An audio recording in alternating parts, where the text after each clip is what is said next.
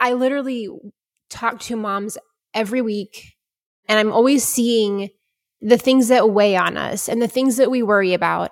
And when I was watching you gallivant around New York City with your kids, it was like, that's the end goal to enjoy them as people and have a relationship that's not just, you know, that I taught them to be good humans.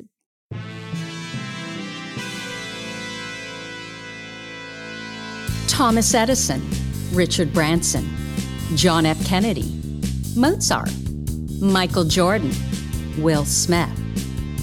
That sounds like a list of highly successful titans in a variety of vocations. Why is it that we rarely hear that they have or had ADHD? And you know what we hear even less about? Serena Williams, Emma Watson, Mel Robbins, Whoopi Goldberg, Agatha Christie, Erin Brockovich, Cher. Yeah, the successful women navigating ADHD. And that's exactly why I started this podcast, ADHD for Smartass Women. I'm your host, Tracy Otsuka. I'm a lawyer, not a doctor, a lifelong student, now a coach. I'm also the creator of Your ADHD Brain is A OK, a system that helps people like you figure out what they should do with their life. And we're here today to talk ADHD your strengths, your symptoms, your workarounds, and how you proudly stand out instead of trying to fit in. I credit my ADHD for some of my greatest gifts. And you know what? I spy a happier life for you too. So without further ado, a shiny new episode is starting now. Hello, I am your host, Tracy Otsuka. Thank you so much for joining me here for episode number 151 of ADHD for Smartass Women. Please subscribe to this podcast, ADHD for Smartass Women, and our newsletter over at tracyotsuka.com. My purpose is always to show you who you are and then inspire you to be it. In the thousands of ADHD women that I have had the privilege of meeting, I've never met a one that wasn't truly brilliant at something, not one.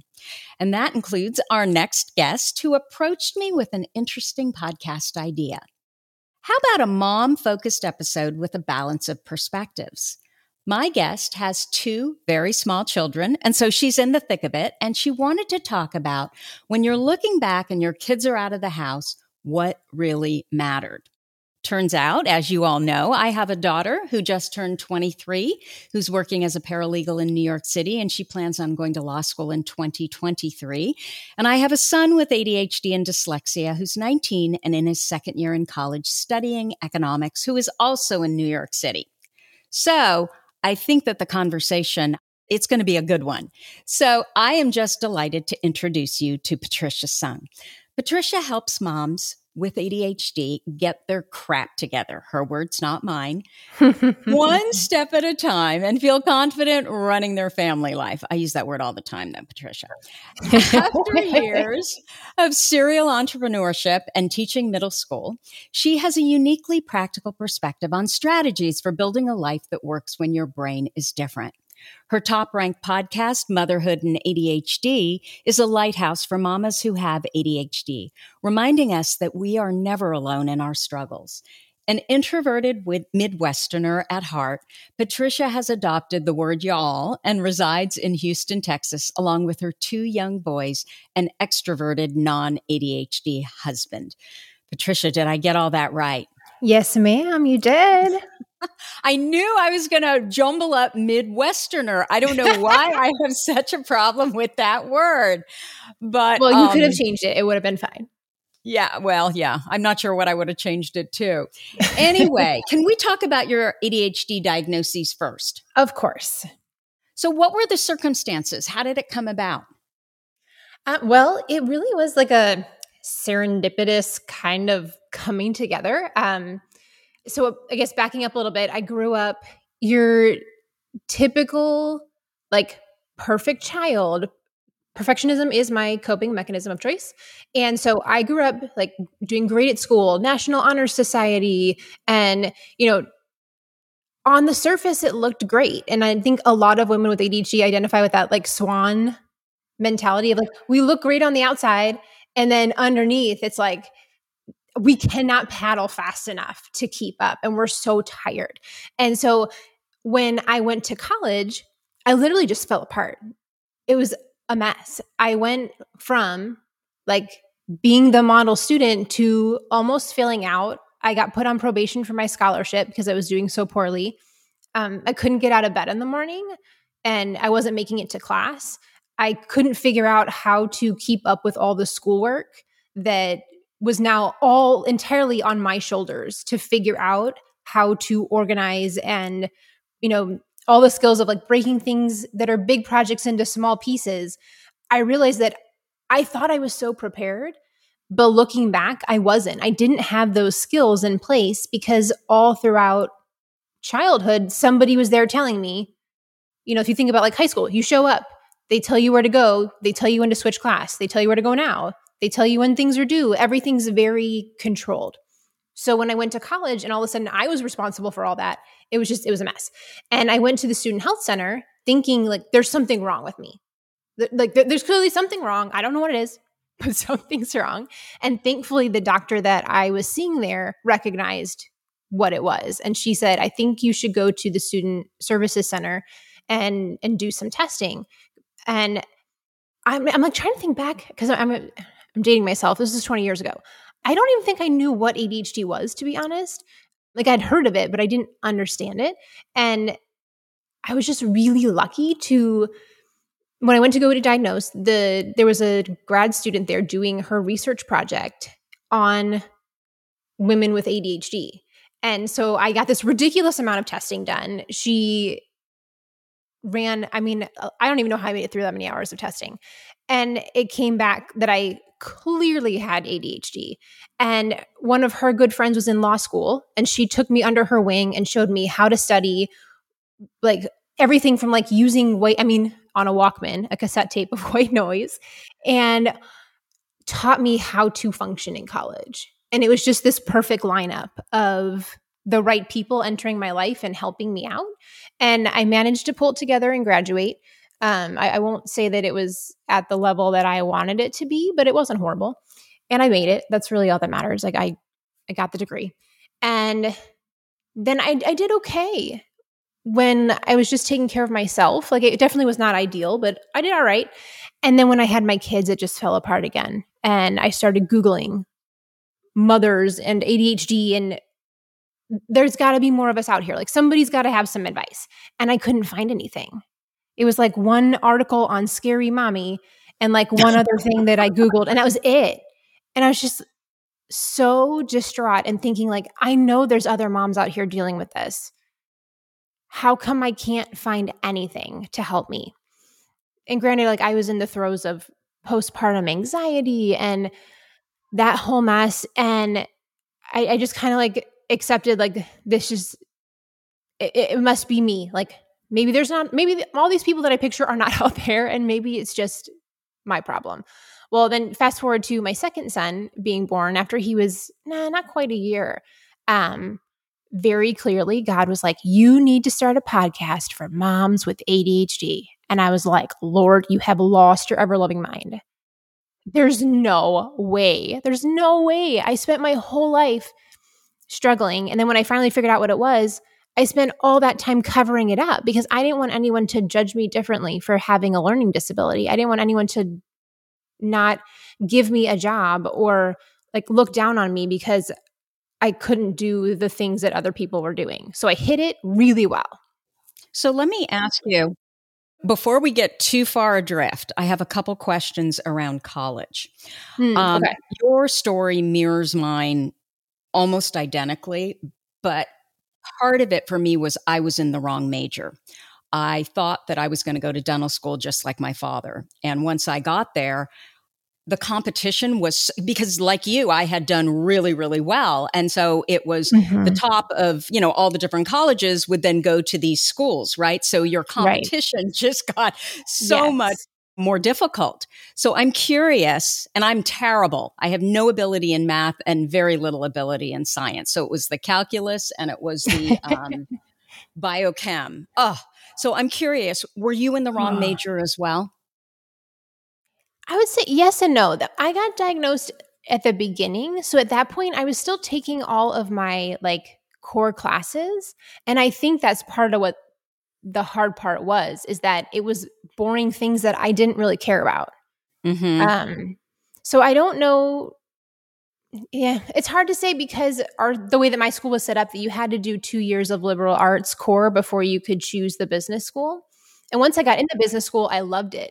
So I, I mean, I guess yes, but it was one of those like I didn't really have another choice either. It was if you want to get into the business school, you have to do your first two years. Got it. Of core so, stuff. So yes and no. So you ended up graduating in the area that you went to college for. Uh, oh no, I changed my major lots of times. I guess I should clarify that. I was a communications major at one point. I was a Spanish major. I did end up having a Spanish minor by the end. And I think there was another one in there. I had changed three times. So, Got it. Well, that, and that sounds oh, very ADHD, but you really lucked out to be at a university that had these kinds of services. Oh my gosh. I mean, so I'm curious why you were still, once you had your child, which makes sense, right? We have so many more responsibilities. We not only have to manage ourselves, which is struggle enough, but then we also have to manage children. Um, but you said that um, you were still struggling with the shame. So when you were working with the counselor or therapist at the university or psychologist, I'm not sure who it was, was there any conversation around the strengths of ADHD, or was it pretty much just these are all the things that we struggle with and this is how you make it better? Um, I mean, honestly, there wasn't that part of it. When I once I went through the testing and I got my diagnosis, and I mean, it was a very similar situation to a lot of women where it's like, here's your diagnosis, here's your medicine, good yeah. luck. There wasn't that, um, like, there wasn't any counseling or anything like the person who taught me was a, the friend of the girl who did the testing on me, who had ADHD, who took me under her wing and explained everything to me. But it wasn't like an official service. She was just a very sweet lady who was willing to help me out. So there wasn't that like I'm like, man, I wish they did that. That's like one thing that I it kills me that when people get diagnoses, we don't have some kind of like even just like a pamphlet of information to like here's what you do next. I think that's a huge disservice that we do as like as a whole in society. I could not agree more. So, are you inattentive or are you combined type? Um, technically I'm inattentive, but I always say that I'm hyperactive in my mind and I'm very totally. fidgety, very fidgety. Yeah, I agree with you. I think that that clearly is the difference. And what mm-hmm. tends to happen to us is as we get older, we get less fidgety, but more fidgety in our mind. Like yes. you can't, you can't shut it off. So once you knew it was ADHD and you had the benefit of hindsight, what are some of the symptoms that you always wondered about, but now you recognize them as clearly ADHD? From childhood? Yeah. Oh. I think the the anxiety is definitely a big one. Knowing that the level of stress and worry that I had as a child was all rooted in my ADHD. I was an extremely anxious kid and my brain would run down these like worst case scenarios where all of a sudden I'd be so far down the path of disaster. But yet, if you look back, there was absolutely no supporting evidence that that would be an issue. So, like, if I, for an example, I would think like when I went to summer camp, I was probably about like fifth grade, and it was my first sleepaway camp. And I was convinced every day, every night I would have nightmares that my family would die in a fire and that I would be the only one still alive. It's like, I mean, I'm trying to like do the math. I'm like fifth grade. What is that? Like 10, 11 years old? Like, that's crazy. That that was my go-to re- like stress response, and my stomach hurt every day. And I would go to the little nurse's station, and she would give me Pepto Bismol. And obviously, it wasn't doing anything for me because it was a stress-induced stomach issue, not like that I ate something. Yeah. And I wanted to go home so bad. And my dad told me that if I came home, I had to pay him back for the camp. Oh, And that was like, I mean, literally, like, I mean, at 10, you're like, I can't even imagine like $400. So I was like, okay, I'll, I'll stick it out. And not to say that I didn't have fun on portions of it, but I was so anxious. And I feel like if that had been addressed and like talked through, then I would have been a lot better. And actually, that's one of the counselors ended up sitting with me. And, you know, they had like, you know, college kid counselors, and she watched me through like, like just being able to voice like, this is what I'm worried about. And she like just listened. And then she let me borrow her stuffed animal because I was too cool to bring a stuffed animal. So that was part of the problem too. And that's what made the difference is someone else coming in and saying like okay i'm going to listen to you and then i'm going to help you see that like this is not pretty uh, that's not very likely. I mean not to say that you can't be scared but like you know right. the like let's bring us back to where where we started. And is there any supporting evidence for that being an issue? Probably not. Um it's uh, like that i just feel like that anxiety thing would be the biggest one that i i wish i had understood as a kid because now i look back and i'm like oh man that was just such a crippling piece of my childhood Oh. So, can I ask you? You were diagnosed in college. Did you then kind of forget about your ADHD until you had your first son? Actually, that's kind of a that's a good way to put it. well, um, it happens all the time. I mean, some people are diagnosed three times. You know, we just we go through life and we forget that. Oh yeah, there was this thing, ADHD. yeah, I think that it's easy once you figured out the coping mechanisms that work for you, then it's easy to just keep on trekking down that path and not addressing the root issue. And then you get far enough along, and you're like, oh, oh, oh, right, right, right. This was the problem. And it pulls you back in, and you have to go back and, you know, tend to the problem again. But yeah, it, it was really easy as a single adult to just do my thing and do what worked for me. And I didn't have to worry about how it affected anyone else. Like the biggest problem I had was, you know, we have ADHD people have a lot of sleep issues. I did have a lot of issues like waking up in the morning and getting on, uh, getting to work on time. But other than that, like most of the things I had figured out ways to deal and a lot of that was rooted in my perfectionism. If i if i just check this thing seven times then surely it will be good enough and i'll have caught all the mistakes which is a total lie but it, it was it worked for me then. And um yeah that's a good way to put it. It's kind of like i forgot about it. So, um, once you had your son, what changed? Like, what were the responsibilities or things that just kind of sent you over the edge? oh tracy i don't know if this podcast is long enough um Was anxiety part of it? I, it was. It was a huge issue for me. I had a lot of postpartum anxiety, which I at the time I was not aware of. I knew about postpartum depression, but postpartum anxiety I was not familiar with ahead of time. And again, I'm really thankful that I had a friend who was pregnant slightly before me who was willing to share her postpartum depression. And so at least I knew to keep an eye out for that. But I didn't realize that's what it was until a little bit further in. Like I, it's almost like I feel like if I had had postpartum depression, I would have noticed like, oh right, that's what Jenny told me about. But if it had been because it was the anxiety and it was presenting so differently, it took me a while to realize how much I was struggling.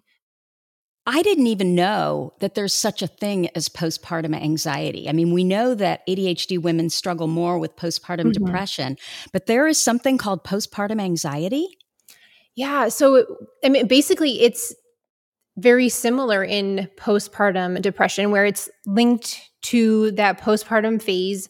And, but instead of feeling like, like I don't want to live here anymore, it, the Mhm. anxiety is like your brain is literally imagining every worst case scenario. I was convinced that my son was going to suffocate anytime, basically, like anytime he didn't make a noise in a few minutes, it was like, Are you breathing? And I was checking him. And there are so many women who deal with this. And again, it can go on for years, just like postpartum depression can, where you know, when your kid is a toddler and you're worried about them constantly falling down the stairs or running in the street, but to the point where it's not healthy. We do want to have that level of safety consciousness, I guess, mm-hmm, that mm-hmm. keeps our kids safe. But when it's running in high gear and occupying so much of your mind that you're not able to function on a daily basis, then that's a problem. You know, and that makes perfect sense. It could last for years. It could last probably forever because you're strengthening yeah. those neural pathways, right? You're building them. Exactly. And pretty soon that's your life. Wow. I, I had not heard that. I'm, I'm really appreciative that you brought that up. So Patricia, your kids are firmly ensconced in the nest. In fact, as far as I'm concerned, they basically just got there. Mine we are back for holidays and vacations. In fact, my daughter's coming home in two days on Saturday. Unfortunately, my son has too much homework, so we're not going to see him until right before Christmas. But I know. I love that question that you presented. You know, when you're looking back and your kids are out of the house, what really mattered? And I know you're far from there, but what do you think it will be for you? I think it will be that I'm like, oh my goodness, I might, I should have grabbed some tissues. I might get upset here. Um, I think it's that I want them to look back and know that I always put them first. And not to say that I put them over my well being, but that if I was choosing like work or them, I picked them. And when I was choosing like something fun over them and it was truly important to them, I picked them. Like I, I do want to have that level of um reality. Like I don't want to drop everything at, you know, every time they need something. Well, no, you need to be aware of the real world and how it works. But I want them to know how important they are to me and that I will always be there no matter what. And why is that important to you? Ooh, that's a good question. I think it's because my mom passed away when I was younger. Oh. And and it's hard to not have her here for those big moments. So, I know it wasn't her fault. She had cancer, so it's not like she did something to to cause I'm it, but sorry. um you know, to not have her around in those important times is is hard and I don't want them to ever feel like I wasn't there, even if it was by choice. And I mean, I'm very lucky. My mom was amazing and she was a stay at home mom and did, you know, everything that she could for us. And I want them to have that same like fondness to look back and know that I was there. That's a lot of pressure, Patricia. and I can feel it. Yeah. And I can understand why. Wow. I'm not even sure where to go. I was like, uh, okay, this is not the conversation I thought I was volunteering for here. Um, got real serious real quick. But I, I think I think what it was like I, I had been watching your Instagram and you're doing all this like fun stuff with your kids in New York and truly enjoying them as young adults. And it's so hard. Like we, all my students who are in my classes, we have a like a once a week meeting and it's a support group. And so like I literally talk to moms every week, tons of them, and I'm always seeing the struggles and the things that weigh on us and the things that we worry about. And when I was watching you gallivant around New York City with your kids, it was like, that's the end goal is to enjoy them as people and have a relationship that's not just, you know, that I taught them to be good humans, but that we really enjoy our company. I think it's hard when you're in the thick of it to really understand what's important because we see, especially when we have ADHD, we think about all the things that we do wrong and we think about how we could have done them better and we ruminate about it and we envision the crazy anxiety scenarios and we get so caught up in the things that feel really big at the time, but I, I just have this feeling that like a lot of them probably don't matter. So I wanted to ask from your perspective of now that you're like kind of like heading on the other side, it's like, what were the things that really did matter? What were the things that you're really glad that you did? And what are the things that you're like, nah, I really shouldn't have worried about that? so, first, I want to acknowledge you and the fact that so i just i want to tell you a story. When i was in i think it was third grade i remember um, i've always had anxiety around oh my god what if something happens to my mom? And it's since transferred to oh my gosh what if something happens to my husband? And he's had so many close scares but he's like a cat with nine lives. It always ends up being absolutely nothing. But i've been in the icu more times than i care to admit. One time when my kids were like seven and three and you know he was basically given last rites and all that but then he mm-hmm. came out mm-hmm. and he's totally fine he got sepsis which is just horrifying um, yeah. and it's since translated then you know from my husband then to my kids right always right. worried that oh my gosh what if I, like i don't hear from yeah. them you know as i'm i'm you know i expect that i'm going to hear from them and i don't i'm it, you know oh my god they're in a river somewhere they're you know they're in new york city where the hell you like you know so there's a very I've big always, river there, so I see where you go with I that. know the Hudson, right? Um, th- I've always had this anxiety about losing my my parents, and so so, so I'm going to go back to my story in true ADHD fashion. When I was in third grade, I remember one day being so worried that something was going to happen to her that I went to the nurse's office and I said, I am really sick. I need to go home. And I remember she picked me up and we went out for lunch. And I just needed to know that she was okay. But I never connected this to anxiety and ADHD and this ruminating brain and our imagination. And so my point was simply that I can understand how anxiety would be so big when you've lost a parent. And then you have children, right? And so you're worried about yourself that they don't lose a parent. You're worried that you're going to lose that because it, has been real, right? It's not just something you made up in your mind. No, this is, this was real life. So I, I just take my hat off to you in how you are able to manage that because I never even had that experience and I struggle with that. So I just wanted to say that. Okay. So going back to New York, traipsing around New York, I, I, agree with you. I mean, I I have never cared about the stuff. We have never given our kids a lot of stuff. It has always been about the experiences. Now, mm-hmm. the difference between you and me is parenting, and please don't like, you know, leave this podcast when I say this, but I'm going to tell you why I believe what, why I feel the way I feel. Parenting was the easiest thing I've ever done. I loved every minute of it, even the hard parts. And, you know, I can look back now at, for example, what Marcus went through, and there were some pretty crappy parts. But when I was in it, I didn't quite realize it because there was such a challenge there. I think that parenting was easy for me because I did what I enjoyed doing and I did my best to stay away from what I didn't enjoy doing. So, for example, I am not a sandbox mom. You are never going to catch me in the middle of a sandbox making sand castles or whatever you do in a sandbox. I may be, you know, standing out on the outside, like, you know, looking at my phone, responding to, you know, students or clients or whatever. I may be talking with other parents, you know, at the side of the sandbox, but I am not a sandbox mom. I don't beat myself up about that. You know, I'm also not the mom who's going to have dinner on the table every night. I friggin' forget. I forget to eat myself. and so if it weren't for my husband, you know, constantly being in there saying, okay, we need to start dinner. Great. You go start it.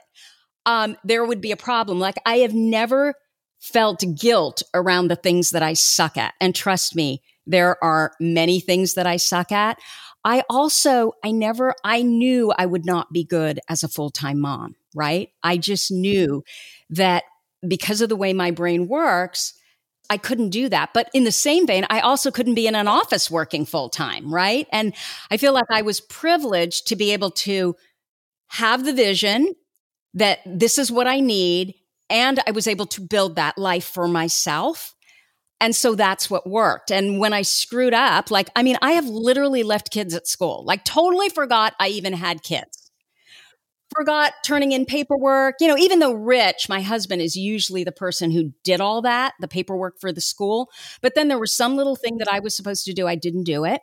We always went together to drop the kids off at school, and then we would go grab a coffee. And I can't even tell you, at least twice a year, they would get, um, I don't know what you call them, like a warning or whatever, because I was late, not because they were late, because I was late. and in those moments where we were running late, yes, I was totally anxious and I felt really bad. I'm not sure bad enough to apologize. You know, I would just kind of sit there and kind of going through my head. But I still, I laughed about it. And I didn't even know I had ADHD until my son was in seventh grade. So we went through mm-hmm. a lot of years where I did ask, well, why am I like that? You know, but I never compared myself to the parent um, specifically the moms, because we tend to do that, right? Yeah. I never compared myself to the parent who um, always had everything all buttoned up and, you know, was on time for everything. And, you know, there were things that were important to me, like nobody, nobody throws a better child's birthday party than I do. And so I know that there were moms who would kind of roll their eyes and they would make comments, but this is the deal. I'm creative. And I really loved doing that because, again, that was an experience for my kids. It wasn't about the stuff. In fact, I know they had birthday parties where we just said, don't even bring a gift, you know, make a donation to whomever or to this, you know, particular what organization. Because I, that was the hard part, right? Then we had to deal with the thank you notes. I had to make sure that they would write them. Like I hated all of that. yes. But the party, oh my God, to plan that and, you know, put that all on, like I don't enjoy I, I, you know, I used to entertain a lot, but it was always around the kids. And it took me a while to figure out why don't I still love to entertain the way I used to? Well, because it was about the kids and you could do these really fun, creative things, right? Which you kind of can't do with adults. I remember my daughter had a friend who it was her best friend. And the girls got, they were like in seventh grade and they got in a food fight with a bunch of the boys. So their school was really, or their class was really top heavy. They had a ton of boys. And I, I think it was like 30 boys in the class. It was a Catholic school, 30 boys in the class and I think 10 girls. And the girls were the ones who I guess instigated the food fight or they were blamed for it, which could have been. Um, and so a good percentage of the class got detentions. And I remember her best friend's mom was just appalled. She was so embarrassed. What would the teachers think? What would the principals think? What would the other parents think? And I remember just thinking, good on you girls. You know, you're you mucking it up. Who cares? You know, and it wasn't a big gross food fight where there was food all over the place. We're talking about some pretzels and, you know, cookies. And I'm just like, go make them pick it up. Why are we giving kids detention over this? This is actually kind of funny. So I think that it's about caring about what really ultimately matters. And whether or not my kids have you know, the best grades or they're being difficult on a particular day, or I'm getting a message from my son's high school that he's in the principal's office. He's sick because he's was smoking weed. you know, I just never let those kinds of things wig me out because in the scheme of things, I always think so in the worst situations, I think am I going to laugh about this in 10 years? And I can't believe I just admitted the weed thing because I've been kind of quiet about it, but my son talks about it all the time. And I I remember thinking in 10 years, maybe even 5 years we're going to laugh about this, right? Um and and I know now what happened, you know, we pulled him off medication really quickly, stimulant medication it was not working his brain was then not making his own dopamine. He pitched down into a depression and into anxiety. And so he was basically self medicating. Yeah, and hanging around with the wrong crowd. But when I walked in that door, and I can't even say I wanted to kill him because I didn't. I mean, I knew how upset he was going to be at himself. And I remember I walked in the door and I saw his face. He was beating himself up so much more than I ever could. So I knew in that moment what he needed was my support. He needed me to tell him and to know that it was all going to be okay. And the first thing out of his mouth was, I think I need to go to a new school. I think I'm running with the wrong crowd. You know, he's a freshman and he was hanging out with seniors because, you know, he's just socially like people love him. So, you know, that's that's what was happening. But I think that our job as parents is to figure out what kind of parent our child needs and that's different for every kid, you know? I want to make sure that when my kids well, I wanted, and I still say I want to in the present present tense because, you know, my son is still in college and, you know, he's only 19. And so I just want to make sure that when my kids leave our house permanently, they know how to be happy and they know what actually makes them happy. So I've tried very hard to make sure that I was doing and I am doing everything I can to unearth who my kids actually are rather than me turning around and creating this child that I want them to be. So I try to listen a lot more than I talk. And I know that I am not the expert in them. They are the only expert in them. And so we're a team, right? We problem solve together. And ultimately, I'm so grateful for my son and all of his experiences. Sure, I'm grateful for my daughter, but my daughter was basically perfect, you know? and when I had my daughter, I was so full of myself thinking that she turned You out the a way fabulous she parent. did. Yes, it was all about me. and then I had my son, and I'm like, wait a minute, wait a minute, I'm doing the exact same thing, which is nothing, right? they come out the way they come out. And so my son has been my greatest teacher because it really made me realize that how little I had to do with how my kids turn out. And so I just need to make sure that my kids know what they need, right? To be happy, what they need to, like the skills on how to be happy, because we all feel down at times, right? And it really is about creating strategies and creating some structure around okay, when things don't go the way that I want them to go, what can I do? And that they have like a toolkit. So I talked an awful, awful lot. Um, I'm sorry about that. No, I well, they, I, I'm like over here furiously jotting down notes because that's how I pay attention. But also, I'm like, ooh, that's good. Ooh, that's good. Ooh, another nugget. I'm like, I, I have ha- like almost a full page of notes from that one paragraph. So, well, thank you. So, I'm curious with you, what is it? Okay, so when you say that you're in the throes of, oh my gosh, how long is this going to last? um, wait, I want to tell you one more thing. So, I was just, I don't typically listen to Joe Rogan. In fact, this was the first time that I listened to one of his podcasts, and I know They're so long. Well, what is the deal with bros and podcasts? I don't Why know. are there podcasts two hours, three hours? Like I'm freaking out if mine's over an hour. You know, it's Who has just time to listen to all that? Clearly not moms. I mean, I, we Right. are probably not their target audience. no, so- we are we are not. And because of everything that happened with, I don't know who that football player is, Aaron Aaron Rodgers, and you know, anti-vax, and I'm just like, ugh, Joe Rogan. But I don't know how I ended up listening to one of his podcasts, but I did, and it was with Jewel, and she had the I best piece of advice. Well, I didn't know she was homeless. She left home at 15 years old. She was, you know, her her father was well, her mother left at 8. They were in the middle of some it wasn't a commune, but it was up in the middle of nowhere. Yeah, And- in Alaska, I think. Exactly. And um, so her mom left at eight, and I guess her father just kind of, you know, lost it after that and was really physically abusive. So she left at 15. And I think there were times she said that she wasn't even sure she wanted to live anymore. And so what she started to do is she started to go to the ocean and she would sit there and she would watch the tide go out and then she would come back and she'd watch the tide go in. And I've never done that, but I guess it takes a long time. A long time. Yeah. And she said, Nature taught me so much when I was only 15 and I was homeless and I didn't know what to do next. And I was stealing and I, you know, all of these, I had all these mental health issues and I was so worried that it was all about um, nurture and I wasn't going to be able to break out of this and I was going to have the same problems.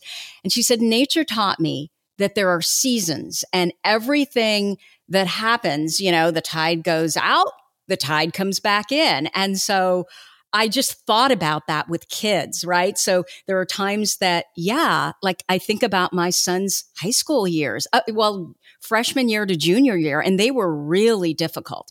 And I was honestly like, is this boy ever going to be happy? And I didn't really understand what he needed, but I knew enough to go out and fight for what I thought at the time it was. Ultimately, what it turned out was that he not only had ADHD, but there was dyslexia. And that was really what was leading it. And it just, it made me think about what you just said about, you know, parenting and how we have these times where just like, oh my God, I'm going to kill him. Why did I do this? yeah. But it, there's seasons, right? And, the, and then on the other yeah. side, you're probably thinking, oh my God, it's going by so fast. Everybody tells me it goes by so fast. yes. Well, and I think it's hard with ADHD because we live so much in the now and we don't have a good time perception that like we were just talking about this in um in our support group yesterday is like the season you're in right now feels like the season forever. It doesn't feel like a season per se. It just feels like right now and when you can't figure out how to fix it or make it better, that it feels like you're going to be in this spot always. And I think that's one of the hardest parts of our lack of time perception is that when things are bad, it feels like they're going to be bad forever. And it's hard to see that it's a season and that in six months you can laugh about, you know, that your kid went through the biting phase or the hitting phase or the peeing on everything phase. But at the time, it's just like, I don't like, what do I do? My kid's biting everybody. What do I do? Um, which is is a lot as a parent when you're in the middle of that. You feel like you're in the middle and you're just like, I'm failing at everything. You know, um, whenever I see a parent with a child out in public and the kid is just breaking down and screaming at the top of their lungs, and, you know, there are other adults around rolling their eyes, those people just like, you're the one with the character flaw. Did just get out of here. Remember you what kids understand. are like? Yeah, exactly. And, you know, just being such jerks. I always go up to the parent and I say, you don't believe me right now, but there is going to come a time where you are going to miss this. because we do. I'm telling you, when people tell you to enjoy the time because it goes by way too fast, believe them. I don't even know where 20 years went. I have not a clue. So I wonder so, what do you do in those instances then where you're in the middle of it? Your kid is biting people. What do you do? Like, how do you deal with that? I mean, for me right now, it's leaning on other moms and getting that outside perspective. Like, I feel like this is going to be a conversation. I'm like, oh, go rewind and play that again. Is just to remind yourself of the truth and having someone who's been through it and has gone down the path can say it with fact. Whereas when you're telling yourself, like, okay, well, we're going to get through this. It's not going to be forever. It's almost like you're trying to convince yourself. But when you surround yourself with other supportive women, they can tell you by fact, this is a stage. It will be over soon. You can do it. You're all right. Like, even if you can't figure out how to solve it, eventually they'll stop doing it. It Absolutely. I don't know about you, but I don't know many adults who go around biting people. I mean, I'm sure there's somebody, but but that will not be your son. I promise yes. you that. Well, I would say, well, actually, thankfully, we didn't go through the the biting phase. I was another mom. I was talking about that, but we're in the. um I would say I'm, I am curious because something you said about when you were saying you walked in and you saw Marcus's face and he was beating himself up more than you could have. Like that is my son, my older one. Like his he's a tiny me. He looks like his dad and his personality is all me. And I'm like, I don't even know how sometimes to like coach myself through that because I beat myself up more than anyone else could criticize me. It's like, how do you know? Like, how do you know what the right words are to say to him in that moment to like help him like scoop himself up and like move forward and stop that beating of oneself? Okay, the first thing that comes to my mind is you know, Dr. Ross Greene, kids do well if they can. Mm-hmm. And if they're not doing well, they don't have the skills. And so I think of mindfulness, which I'm sure mm-hmm. you've probably worked with him on. Mm-hmm. You know, where he can separate his thoughts from what is actually going on in the real world. Does he do any of that? Really questioning, okay, those are my thoughts. Is that really true? You know, how bad is it? Mm, okay, how old yeah, is he, first of all? He's in first grade. He's six. In first grade. I know that there are books. Um, you know who can help you is Caitlin Mabry or Mabry. I always mispronounce her name. You Oh, know her, right? Yes, I know her. Oh my gosh, She's she would be one. the perfect person to be able to give you. I, I don't work with kids, although I just did this whole training with ADDCA on kids and family, which is fantastic. And I'm actually going to be interviewing Caroline Maguire, who wrote the uh, social skills book. Why will kids? Um, why will no one play with me? Yeah, um, she's really good. tomorrow. Yeah, she's awesome. I know though that there are mindfulness books just for children. There's probably some mindfulness, you know, kind of audio type stuff too that your child could listen to. I mean, he's young, Yeah, but he just needs to understand kind of like what you were saying, right? About the anxiety when you were a kid, that just because he thinks it does not mean it's true. And if he can separate his thoughts, get into his body. Have you tried tapping for him? You know, I never remember it. I that's one of those ADHD things of like I I had a really awesome guest. I don't know if you've heard of, of Kate. Um, she does tapping for ADHD, and I was like, oh, I really got to use this. And I never remember when I'm stressed out to be like, hello, you know how to do this tapping skill. What is wrong with you? You don't remember. And it's like, Yep. oh yeah, ADHD. Mm-hmm. Mm, yep. He That's true. just needs his one. own little toolkit. And this is the thing. You can introduce him to all kinds of things and none of them can stick, right? And then he'll go find his own thing. But the fact that you're and and and I know, I know Patricia, because there would be things that I'd bring to my son. I'm still trying to get him to tap, okay? My daughter does it all the time. She's like, it is the most amazing thing. I try to give it to my son, and he's just like rolling his eyes. Mom, this is BS. Mom, I'm like, look, here's all the science. Here's the 200 studies. Harvard uses it. Kaiser uses it. The VA uses it, you know, for PTSD. He's like, nah. So you're, you know, and I think that a lot of our kids are like that, right? Where if they don't come up with it, and, and for good reason, because what works for you won't necessarily work for him. But you can come up with all these things that he can then decide what's going to be on his tool, you know, in his toolkit. But he needs a plan, I think, when he feels like that. You know, it's an icky feeling in his body. I suspect he doesn't want to feel like that. And these are some resources where he's the one who has control. I love, I love that idea of the toolkit. Is that I think like a lot of times as moms, we feel like we have to find the solution. Yeah. We need like the key thing that is going to fix this. And if we let go of that expectation of ourselves to find like the magical unicorn that's going to solve this problem and instead introduce our kids to a toolkit where they can choose like I've given you 10 solutions, hopefully one of them works because kids always have more buy-in when they pick. Um, right. that is a lot less stress from a mom perspective that I don't have to have all the answers, but if I give you a bunch of options, hopefully something sticks. Well, and this is the deal. You're not, you know, you're not the expert on him, unfortunately. Mhm. And I think as parents, we sometimes think we are. we are. Mm-hmm. But the reality of it is just because this is the greatest thing that you've ever discovered, like he just won't buy into it. So it's really about, I think, teaching our kids this resilience that because they they have it anyway if they're ADHD. And I think is it your older son that's ADHD? Um, we haven't gone down the formal diagnosis path Okay. on either because they're four and six, but my Uh, I suspect both of them do. Okay. So- Okay. So um he's going to want to find his own solutions. And it's funny, you know, so when my son was here, my son can be very obstinate. And I say that in the most loving way. He Marcus knows Marcus and you don't tell Marcus what to do. So it could have Okay.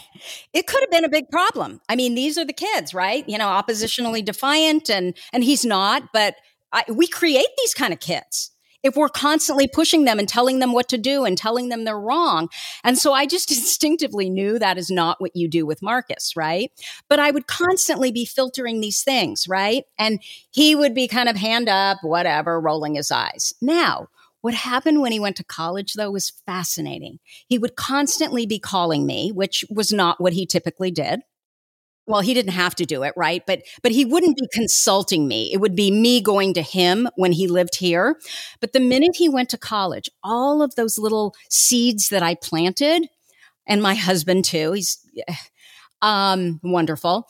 All of those little seeds they would come out and he would say things like oh well i tried this or i'm uh, you know i i discovered that he he found some buddhist podcast and he was constantly like that was his sort of mindfulness right? That fit with him. And so he was constantly listening to those and he was learning about thought work. And and i really thought he would never be interested in any of that.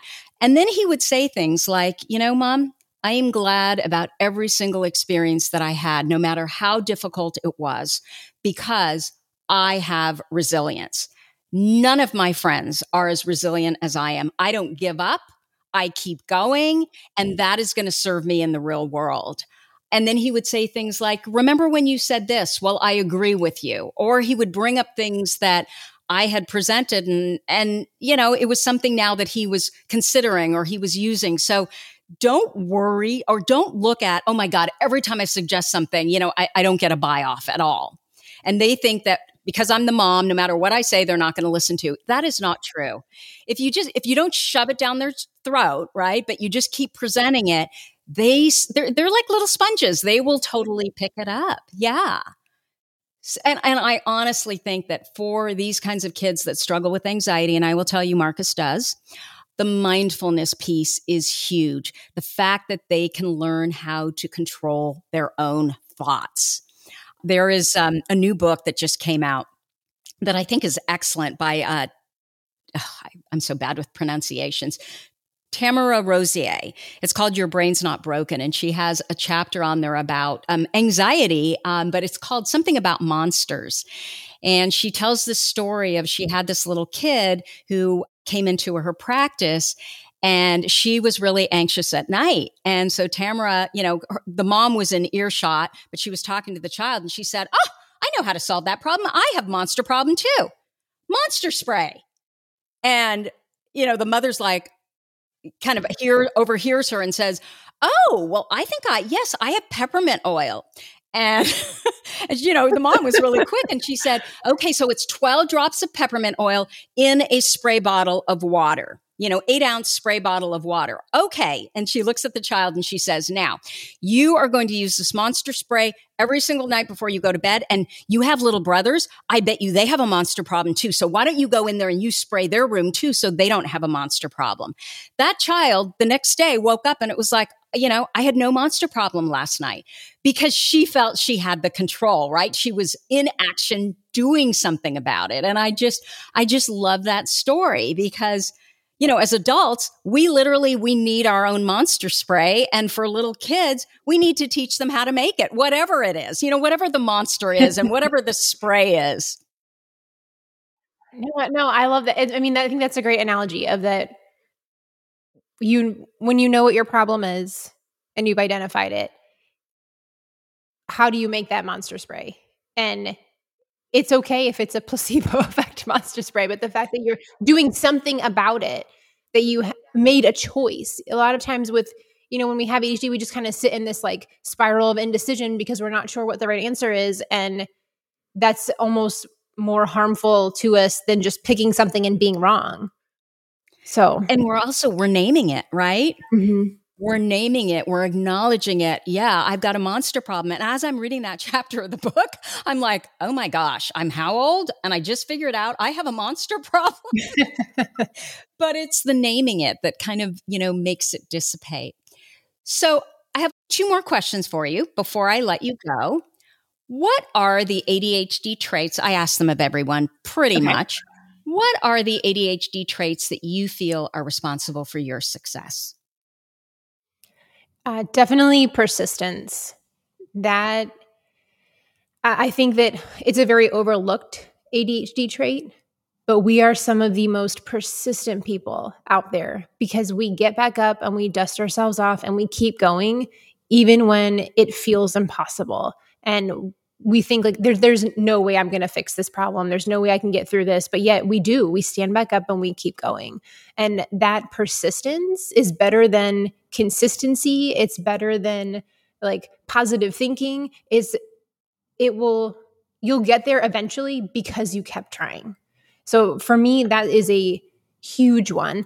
And the other one that I really appreciate in myself is the out of the box problem solving is that I can see things that people don't. And for most of my life, I kept them to myself because I thought I like I didn't have the confidence to say them because they were so out there that I I thought I would be judged for being like more weird than I was already being judged for. So um, you know, I just I didn't have a lot of self-confidence growing up. And but like once I started speaking up and saying it, it's like I see things people don't. I can fix problems that other people think there's no way to fix. And my brain can see the problem. And I like, I can't even, I feel like sometimes like I can't even take credit for it because it just comes to me. Like I don't do anything. It's just like I just see it and I speak it. So, um, I think that whole concept of like idea generation and problem solving is an underappreciated skill because it's not task oriented, it's not checking off boxes. But people with ADHD have a lot of those um, I guess like more intangible skills that are incredibly needed in life. Love it. And what is your number one ADHD workaround? I write down everything. Literally yeah. everything. I mean, everywhere I go, I have my bullet journal or my clipboard with my like one sheet of my week.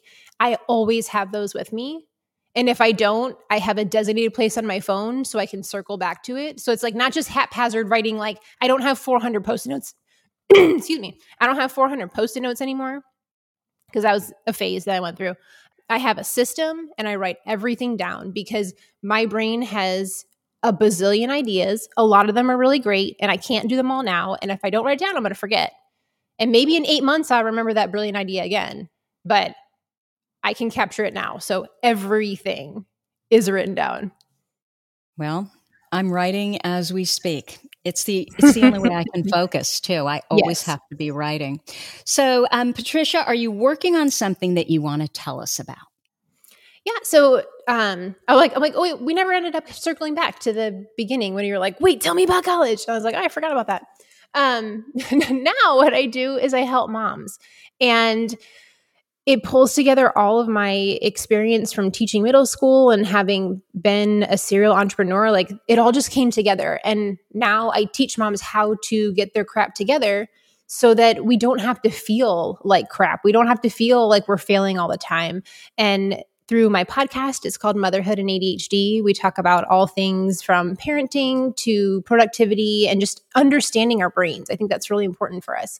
Um, and then I teach classes on calendars and to do lists and daily routines and how to make those ADHD friendly so that they feel good and they serve us as tools instead of feeling like prison sentences.